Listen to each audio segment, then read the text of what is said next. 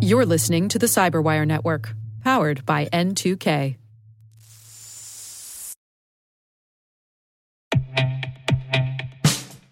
And now, a message from Cyberbit. Mastering cybersecurity is like mastering a sport. You build muscle memory through rigorous practice, then you train as a team to foster cohesion while operating under pressure. Like athletes, cybersecurity professionals thrive on hands on simulation. But traditional courses, certifications, and open source labs won't build you a winning team. You need Cyberbit. Cyberbit offers a hyper realistic simulation environment for your SOC, IR, and C suite to refine your skills, all using the market leading SIEMs, EDRs, firewalls, and WAFs they use every day. Cyberbit is offering Cyberwire listeners a free live fire exercise. Sign up your team now at cyberbit.com slash cyberwire.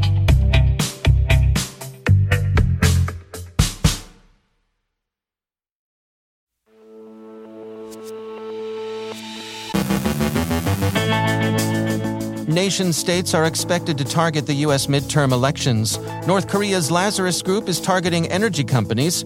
The Ukraine Ministry of Digital Transformation on cyber lessons learned from Russia's hybrid war. CISA flags 12 known exploited vulnerabilities for attention and remediation. Vulnerable anti cheat engines are used for malicious purposes. Steve Carter from Nucleus Security has thoughts on AI in cybersecurity. Roland Cloutier, former CSO of TikTok, discusses working around the changing career field, needs, and how enterprise executives are developing and finding talent. And a look at the top gaming related malware lures.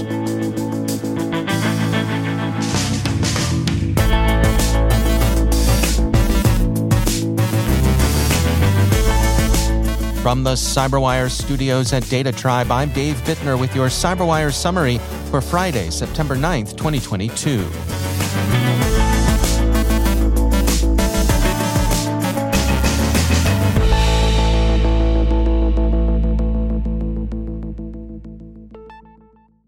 The Register reports that Mandiant says that they are highly confident that cyber spies from other nations may target U.S. elections this year. Mandiant said in their research, we have tracked activity from groups associated with Russia, China, Iran, North Korea, and other nations targeting organizations and individuals related to elections in the US and or other nations with apparent goals ranging from information collection and establishing footholds or stealing data for later activity to one known case of a destructive attack against critical election infrastructure. Mandiant also said that they believe with moderate confidence that DDoS attacks, ransomware, and other disruptive attacks will impact elections. However, compromising actual voting machines and the like is unlikely. The North Korean Lazarus Group has been found to be targeting U.S., Canadian, and Japanese energy providers, TechCrunch reports. The Cisco Talos Group observed Lazarus using a Log4j vulnerability known as Log4Shell, to compromise VMware Horizon servers. They then deploy vSingle or Yamabot malware to maintain long term access. Talos researchers said the main goal of these attacks was likely to establish long term access into victim networks to conduct espionage operations in support of North Korean government objectives. This activity aligns with historical Lazarus intrusions targeting critical infrastructure and energy companies to establish long term access to siphon off proprietary intellectual property. The third and final day of the annual Billington Cybersecurity Summit met in Washington, D.C. on Friday, September 9, 2022. The day opened with a long session, partly in person, partly by video, on lessons learned so far during Russia's hybrid war against Ukraine. Mikhailo Fyodorov, Vice Prime Minister, Minister of Digital Transformation of Ukraine, opened the discussion with a video that gave his perspective on the war. Ukraine, he said, has been fighting for both democracy and its survival as a nation. The war began in cyberspace before Russia's full scale invasion, and Fyodorov thinks that the first lesson to be learned is about the reality of Russian power. It's been generally overestimated. Both Russia's kinetic power and its cyber capabilities were believed to be greater than the war has revealed them to be. Russia's failure to achieve significant strategic effects in cyberspace can be attributed in significant part, Fedorov believes, to Ukrainian defenses, which succeed in thwarting some 98% of cyber attacks daily. He strongly commended the IT Army of Ukraine, which he characterized as enthusiastic volunteers eager to defend Ukraine's borders in cyberspace. He introduced a video that presented Kyiv's view of how things are going in cyberspace. Interestingly, that video made the case that the main contribution the IT Army had made was in fighting disinformation and propaganda, and a great deal of that fight has been carried to Russian media. The panelists who appeared in person James Lewis, Senior Vice President and Director of Strategic Technology Program at the Center for Strategic International Studies, Dmitri Alperovitch, co founder and chairman of the Silverado Policy Accelerator, and Georgy Dubinsky, Ukraine's Deputy Minister, Ministry of Digital Transformation, also discussed lessons from Russia's hybrid war, but with the reservation, as Alperovitch pointed out, that it was premature to speak with great confidence of lessons learned. This war is still in its early stages. Dubinsky said that the situation on the ground was difficult, but that we are doing our best to drive Russia from our territory. Alperovitch said, The Russians have obviously made tremendous blunders. The Russian intelligence services have not been able to achieve significant successes after the first days of the war. He sees one early lesson is that it's possible to prevent the enemy from achieving strategic effects in cyberspace, and he would go on to add that it was, in any case, overly optimistic to imagine that it would be easy to achieve such effects. Ukraine has been preparing for this war, in Dubinsky's view, since Russia invaded Crimea. Ukraine had seen Russian preparations as early as October of 2021, but had been reluctant to fully credit Western intelligence warnings, especially from the U.S., that an invasion was in the offing. Dubinsky said, But we saw preparations as early as October and November. The Russians began trying to enroll hackers that early, GRU, SVR, and especially FSB. It was important, too, to make some friends. We didn't believe war would come, but we were a little bit ready. It was in the first hours of the war that Russia enjoyed its most significant cyber success, notably in its attack on Viasat. Some of what the Russians did was impactful. Russia's ability to shut down Viasat modems in Eastern Europe temporarily downed Ukrainian military communications but those communications were relatively quickly restored as Western companies provided alternatives. Alperovitch also noted the importance of information operations, stating, I was surprised there wasn't more of an attempt to shut down the Ukrainian internet. That Ukraine has been able to tell its story has been an enormous failure on the part of the Russians. It's also been remarkable to watch how Ukraine has been able to continue rapid digital modernization during wartime. If there were one secret ingredient in Ukraine's ability to defend itself in cyberspace, Dubinsky would identify it as the IT army, while often characterized as hacktivists, a notoriously gnarly crew, as Lewis pointed out. The IT army was also significantly formed from among IT professionals who wanted to contribute to the war effort. Dubinsky said, People just came voluntarily on the street and asked to be given weapons, and people from the IT community also volunteered. We need active defense. We need to keep this guy busy.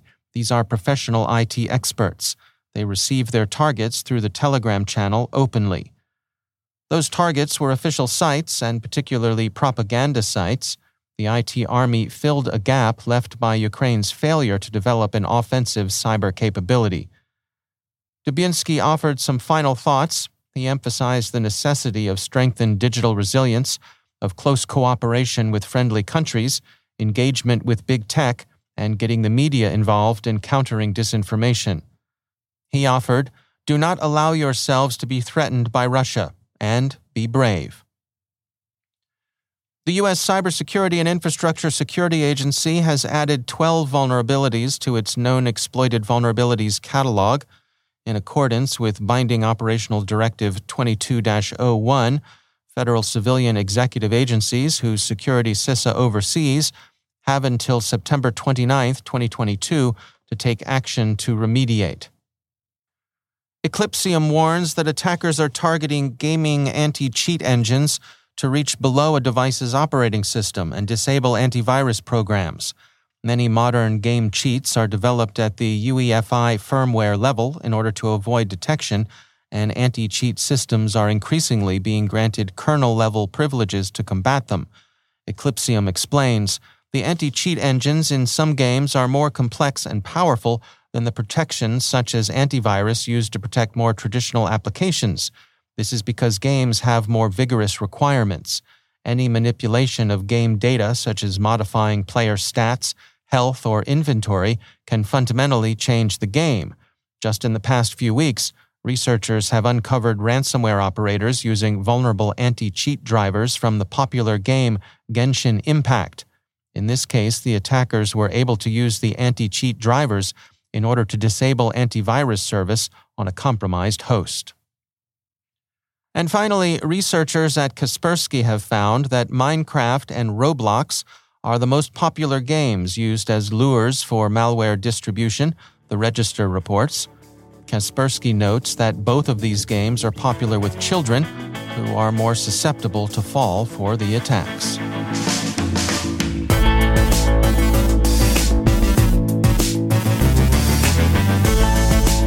After the break, Steve Carter from Nucleus Security has thoughts on artificial intelligence, and Roland Cloutier, former CSO of TikTok, discusses working around the changing career fields and how enterprise executives are developing and finding talent. Stay with us.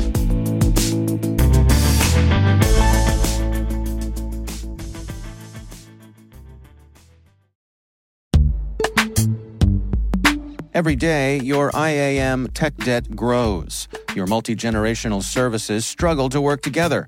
Building an identity fabric can fix this.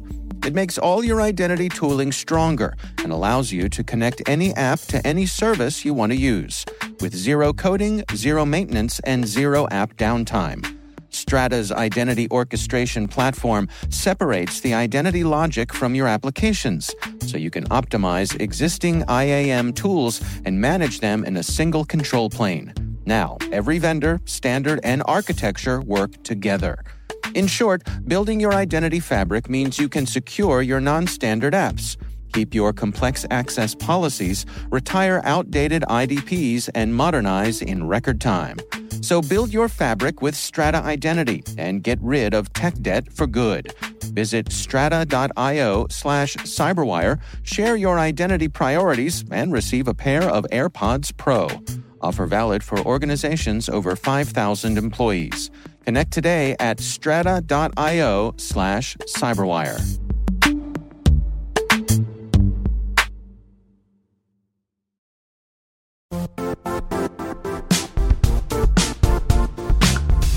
The IT world used to be simpler. You only had to secure and manage environments that you controlled. Then came new technologies and new ways to work. Now, employees, apps, and networks are everywhere. This means poor visibility, security gaps, and added risk. That's why Cloudflare created the first ever connectivity cloud. Visit cloudflare.com to protect your business everywhere you do business.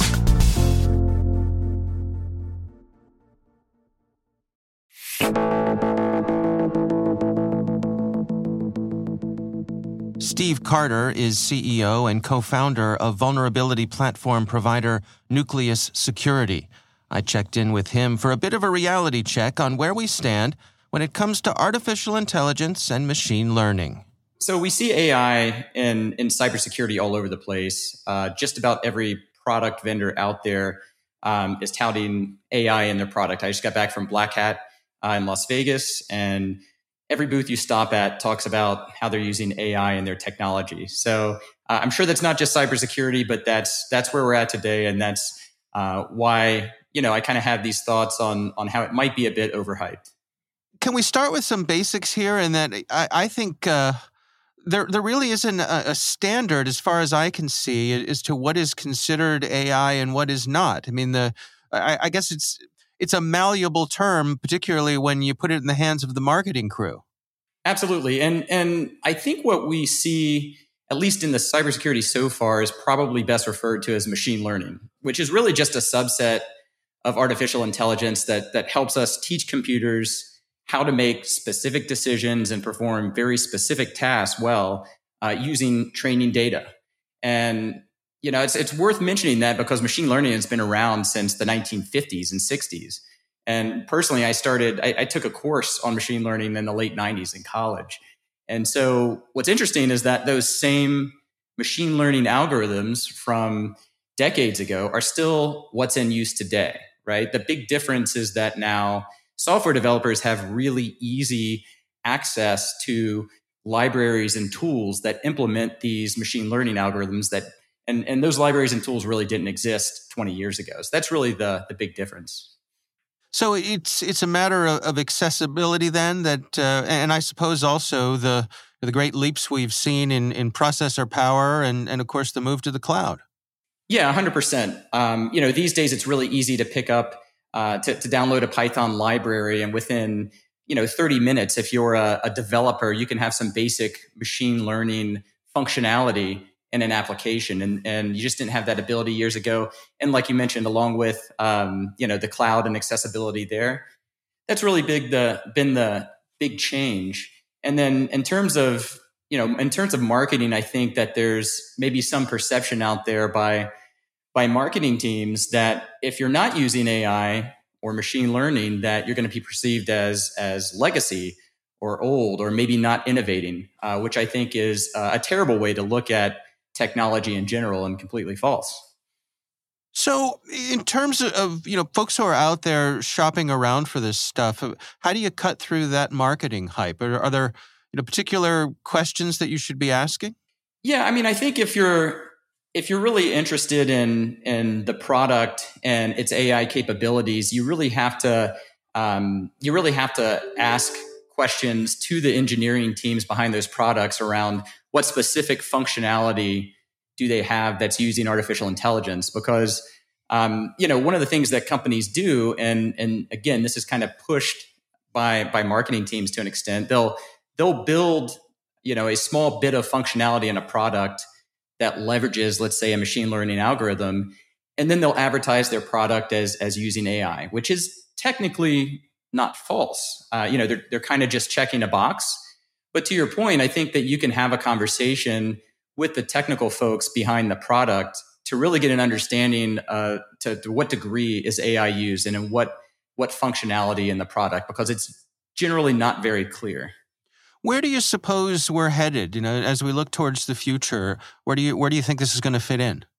Yeah, I mean, I think every technology company should be looking at what they're building and where they're going to see if AI can be used in their projects. Uh, I think, you know, maybe it's, I want to say I saw a statistic recently about it was less than 50% of companies that have actually incorporated AI into their software products. Um, so I think that a lot of companies are looking at this, looking at AI, trying to figure out, you know, can it help my business? Can it help my product? Um, but it's you know they're figuring out that in a lot of cases the the answer is is no. So I think over time it's just more and more companies, technology companies, figuring out exactly what types of problems that AI does well at solving and which ones don't, and and really honing in on those that it that it helps with and investing there.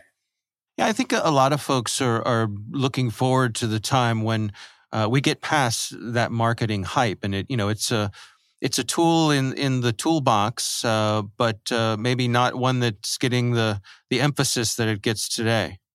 Absolutely, yeah. I mean, and, and that's really um, that, that's where the market and, and technology companies need to go. And and today, for example, AI is great at classifying data and, and identifying abnormalities in data using pattern recognition. And so there are a lot of products where that, that need that functionality.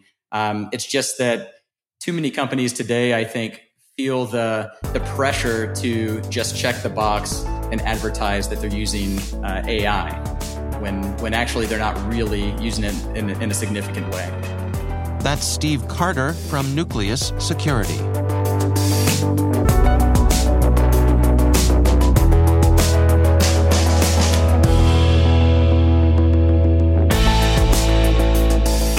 There's a lot more to this conversation. If you want to hear the full interview, head on over to CyberWire Pro and sign up for Interview Selects, where you'll get access to this and many more extended interviews.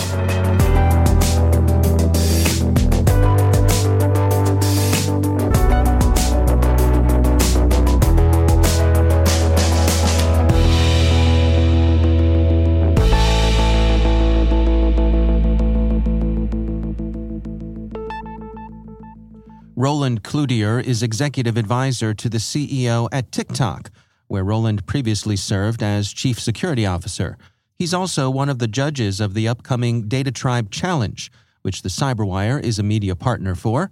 I started my conversation with Roland Cloutier by asking him for his insights on attracting talent in a highly competitive marketplace. I think first you have to understand, you know, the, the basic premise of what do you really need and when do you need it? You know, I, I, often joke on this topic when we're having discussions in, in industry on it about, you know, you probably don't have any firewall engineer level threes anymore, right? Look, those, those jobs don't exist. You probably have, you know, principal cloud engineers. Um, you probably have um, risk analysts or critical incident response analysts or business resilience uh, designers, right? It's, it's a very different job field than it was 10 years ago, five years ago. And, and in some you know areas even two years ago. So you have to really understand what you need now, what you need just over the horizon, and create that job family. I think that's number one. Number two, when you've done that, understand what is the pathway to get there. What is, you know, if this was a sales organization, what's your pipeline? So where do you get your people? Where do you think you can get your people? And sometimes it's natively easy um, if you're in more, say, of a, a critical infrastructure organization you know the the military and government specialists that do this um, around the world that's a great pipeline. And often people want to transition from uh, from military into a commercial job and and you can align there. Sometimes nobody's doing this stuff yet. I mean you might be doing some really cool stuff on data defense and access assurance that you're building your own system so you're going to actually have to help a university design their program or two or three of them and use them as your pipeline over the next three to five years so it really depends on what's in your program, what type of technologists, analysts, or professionals um, you need. And I think the third thing is how do you how do you play for that long game? So how are you thinking about ten years down the line? Now I know a lot of CISOs and CSOs. You know the the running joke is the average you know tenure is only two and a half to, to three years, and, and and there's a lot of truth in that. But you're job isn't just about what you're delivering today. Your job is making your organization successful over the long haul. And whether you're in seat or not doesn't matter. Uh, making the executives that work for you today, that will be the executive tomorrow, successful tomorrow. And that means planning for these things. So, how are you thinking about not just universities, but high school programs? How are you thinking about maybe even going further into the middle schools and preparing STEM uh, around cyber programs that your organization can support. And, and whether that's financial support, you're lending technical support to those programs, volunteerism, there's a lot of ways to do it. But getting sticky again in the pipeline of people learning STEM for cyber in uh, in these early programs, and a lot of great organizations out there that are doing it. So you need to focus there. And like I mentioned, these jobs weren't the same that they were a year ago. So, how are you preparing the people that are in seat doing these jobs for the jobs they'll have to do tomorrow? So, your internal education and practitioner preparation programs have to be spot on. They just do. So, if you have someone that is in a more of a legacy program, or you know maybe it was a growth build program, and now they're going to have to transition into an operations program, how are you preparing them internally to do that job? you know, we used to, you know, we used to say, well, you got to go past this and then take a SANS course and do this. But is that really what they need to be successful in any one of those uh, those job families? So making sure that you have the talent pipeline, you have the talent on staff, and you're creating educational programs internally for each one of them. And, and that may be, you know, I'm a um, an analyst level three in this discipline tomorrow. I want to be a director what are the four steps I have to take to get there? And whether that's internal training or external training, you need to help develop that. And, you know, in, in in my uh, last job as the CSO uh, for ByteDance and TikTok, we actually hired a, a leader on our uh, on the CSO Directs organization to ensure that there was the capability to build educational programs in. So, anyways, I love that question because it's so broad and it, you can go so deep in so many ways. What about some of the you know so-called soft skills? I mean, I, I hear lots of folks uh, lamenting that in, in, a technical field such as cybersecurity, uh, a lot of people would would they do themselves well to up their game when it comes to communications. Yeah, Dave, this is this is one of those. Um, you have to have those skills, um, and you develop them over time. It took me a while to learn. I'll tell you that. Uh, you know, I came out of, out of came out of government law enforcement into this career field. So, can you imagine stepping into a corporate environment and like, no, you will do this right? Like that. just the facts, ma'am. Just the facts. Just, yeah. yeah. That's not the truth. Let's answer the truth at this table. right. Um, so, yeah, soft skills are important. And um, I find mentorship in this area is great. At least that worked for me. Like, you know, people, you know, how to, how to make yourself self aware quite frankly, there's great programs. I did one um, at uh, Babson College in Massachusetts at, at, one point that took you through developing these type of soft skills for future leaders. But mentorship helps people that hear you in the context of the job you are in, or see you as you, know as you are working. That can give you that mirror you need sometimes and help educate you. I'm sure there's good books on it, but you're right. I mean, how to act appropriately, how to channel your internal thoughts into reasonable, articulable discussions externally. How to leave the right wake. I had a, I had a great coach once that said to me, Roland, it's it's not about if you're right or wrong. It's not about if you're good at what you do. It, it, it's it's about what's the wake you want to leave in the room that you're in at that time. Maybe you want people to know that you're serious and you can be a jerk if if you need to be, and, and that's okay on occasions. But maybe you want people to say, that was a fair and reasonable conversation. I'd like to do more business with him. Right. And, and so when you learn that it's about how you act and how other people perceive you, um, and you can learn those, those skills, you get, you get much better at it. And, um, you know, I, I'm not an expert in it. I'm still working on it and I'm 50 years old but it is uh, it's certainly something especially at the executive level, especially at the leadership and management level that if you want to do this for a living, you have to be able to understand and, and, and work with other people. Before I let you go, uh, you are one of the judges of the upcoming Data Tribe Challenge, where several uh, startup hopefuls are going to be competing for some seed round funding. Uh, what draws you to this? Why is this something you want to invest your time in? Well, you know, um, I'm a, I'm a proud member of what Jim Routh had uh, called the 10% Club at one point. Jim Routh's great uh, CISO who who's retired and is now in the analyst community. And, and, and what that means is we take 10% of our time and we dedicate it towards finding the the thing that is going to the next greatest thing that's going to help us in our industry going forward. And I've always been a big believer in that. How do you focus on that over the horizon um, control need technology that will solve my problems in the next two or three years. And and so the fact that I, I, I, get to sit and do these, that I get to sit on the judging panels is is is incredible because it's so important for us as you know operational practitioners to understand what is out there, to understand. I mean, we have many needs. Not not one thing meets all of our needs not one roadmap maps to all those needs over time. And our priorities shift and change as the threat surface changes, as the industry changes, as the products our companies are delivering to market change. Our needs change. And so being in, you know, deep into the technology of these companies, understanding their the, the reality of what they can or cannot bring uh, to the defensive posture of any organization is super important, I think, to how any of us operate. And so that's that's why I'm so excited to be able to do this. That's Roland Cloutier from TikTok. The submission deadline for the Data Tribe Challenge is September 23rd. You can learn more at datatribe.com/challenge.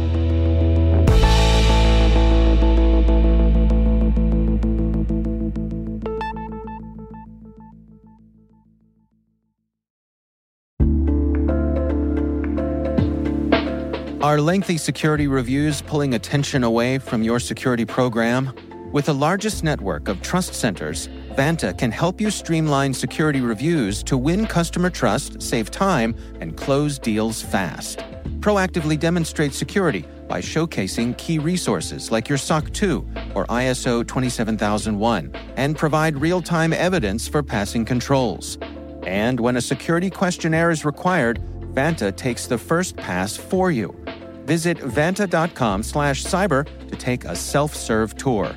That's vanta.com slash cyber.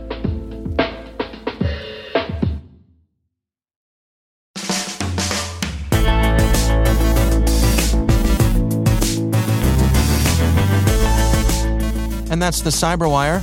For links to all of today's stories, check out our daily briefing at thecyberwire.com. Be sure to check out this weekend's Research Saturday and my conversation with Deepan Desai from Zscaler. We're talking about their work, Return of the Evilnum APT with updated TTPs and new targets. That's Research Saturday. Check it out. The Cyberwire podcast is proudly produced in Maryland out of the startup studios of DataTribe, where they're co building the next generation of cybersecurity teams and technologies.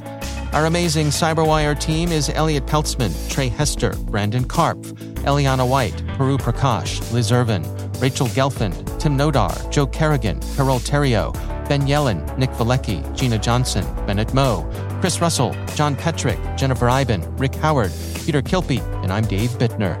Thanks for listening. We'll see you back here next week.